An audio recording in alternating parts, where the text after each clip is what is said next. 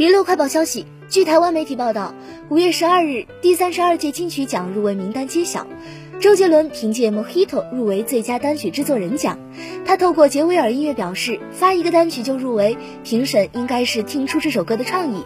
这首歌前半段如果放给古巴人听，他们搞不好还以为是古巴人写的，毫无违和感。